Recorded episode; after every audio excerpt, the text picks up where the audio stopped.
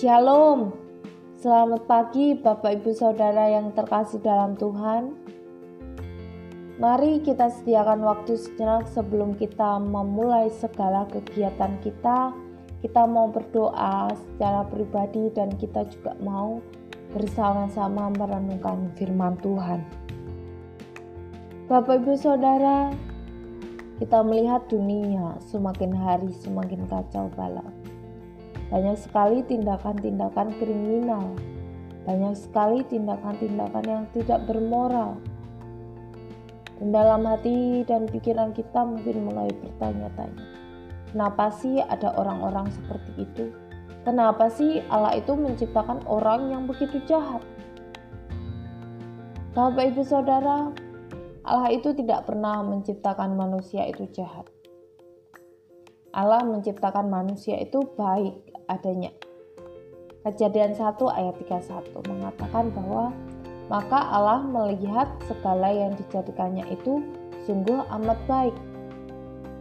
Nah, pada awal penciptaan, kita lihat Tuhan menciptakan manusia itu baik adanya.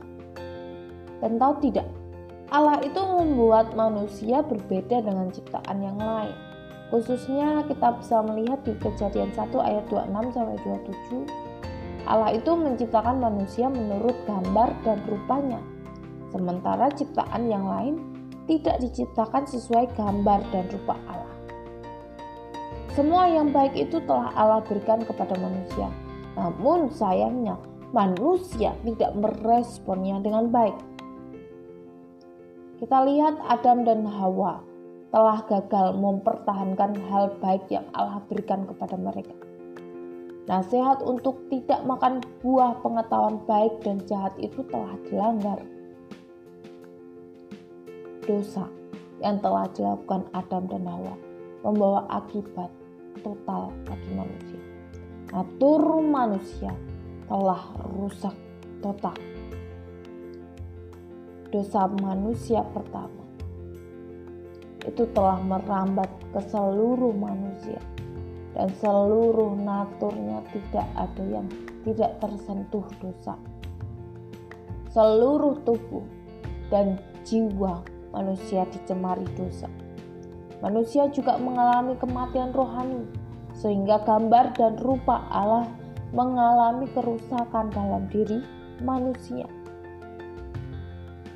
Dosa yang ada dalam diri manusia telah merusak seluruh aspek hidup manusia baik itu pikiran dan perbuatan manusia itu cenderung melakukan hal yang jahat dan sama sekali tidak dapat melakukan sesuatu yang baik.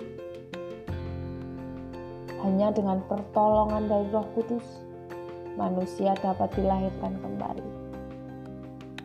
Roh Kudus berkarya dalam diri manusia dan memampukannya untuk menyadari ketidakmampuannya, keberdosaannya, dan kebutuhannya akan juru selamat. Dan inilah yang disebut anugerah Allah. Hanya orang-orang khusus yang diperkenankan Allah lah yang mendapat anugerah itu. Bapak Ibu Saudara bersyukurlah ketika kita saat ini mendapatkan anugerah dari Allah itu sehingga kita boleh lagi diubahkan menjadi pribadi yang lebih baik karena kita sadar akan diri kita yang tidak layak ini. Tetapi Allah mau memberikan kelayakan kepada kita. Marilah kita meresponi segala kebaikan Tuhan yang ada dalam diri kita dengan benar.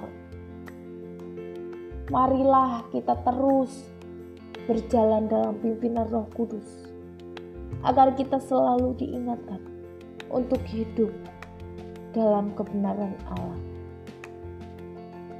Marilah kita mau belajar taat sepenuhnya kepada Allah. Kita mau menjadi anak-anak Allah yang memuliakan nama Tuhan di mana pun kita berada. Amin. Tuhan Yesus memberkati kita semua. Shalom.